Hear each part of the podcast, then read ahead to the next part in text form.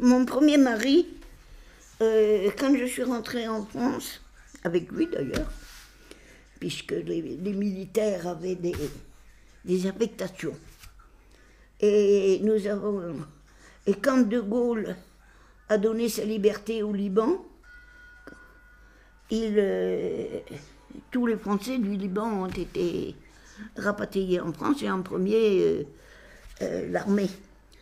Et un jour, une hirondelle euh, passant par là, mon mari l'a suivi. Alors, euh, ce qui fait que je me suis retrouvée seule dans un pays que je ne connaissais pas. À part euh, tous les ans, on venait passer un mois en France en vacances.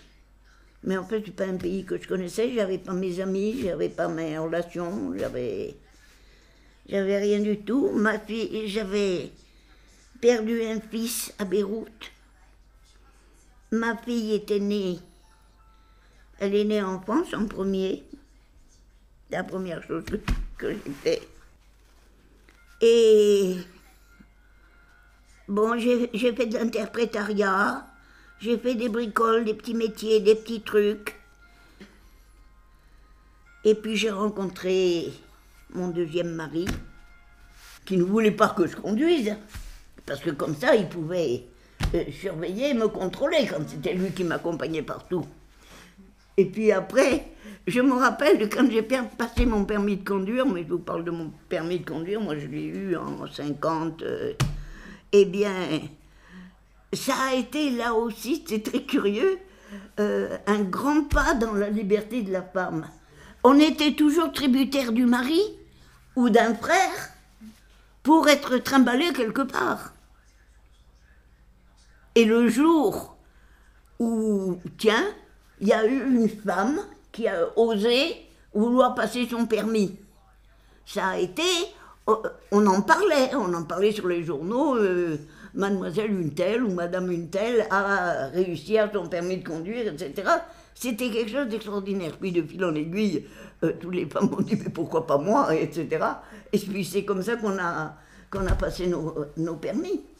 Mais la, liberté de la femme, une partie de la liberté de la femme a commencé avec la conduite auto. Il y a une évolution extraordinaire. D'être capable de prendre sa voiture et de conduire et de se diriger tout seul, ça a été un grand pas dans la liberté de la femme. Je dirais même pas libération, je dirais autonomie de la femme. C'est normal, on parle de la libération de la femme. Mais à mon avis, moi, je, ne l'admets pas. Euh, la femme n'a pas à être libérée, la femme est libre. Elle est libre au même titre qu'un homme. Et puis c'est tout. Les femmes, à mon époque, étaient prisonnières. On était prisonnière de la famille d'abord, ensuite on était prisonnière du mari. On n'avait pas du tout l'impression d'être en prison, ni rien du tout. C'était les mœurs, c'était la tradition, appelons ça la tradition si on veut. C'était comme ça. Euh, on ne se posait pas de questions, on ne savait pas si c'était euh, juste ou pas juste, ou etc. Mais il est évident que chaque fois que, que la femme a pu trouver un, petit, un petit éclair de lumière pour lui permettre de sortir de, cette prison euh, intellectuelle, morale, euh, physique, euh, etc., eh ben, elle en profitait, puis vite, toutes ces choses, toutes ces découvertes, toutes ces facilités qui font que la femme en est là aujourd'hui, et, et- et que, voilà. Quand, je me rappelle que quand ma fille a eu 18 ans, je voulais qu'elle qu'elle apprenne à conduire. Moi, je conduisais déjà depuis un moment. Et, et- et- parce que je m'étais aperçue de ça, que la, liberté de la femme commençait par la conduite auto. On n'avait plus besoin du mari. Et alors, quand ma fille a eu 18 ans, puisqu'à l'époque, on, on pouvait passer le permis qu'à 18 ans, j'ai dit à ma fille, je lui ai dit, Chantal, tu vas passer ton, ton permis. Elle me dit, maman, elle me dit, mais ça ne m'intéresse pas. Je lui ai dit, mais je ne te demande pas si ça t'intéresse ou pas.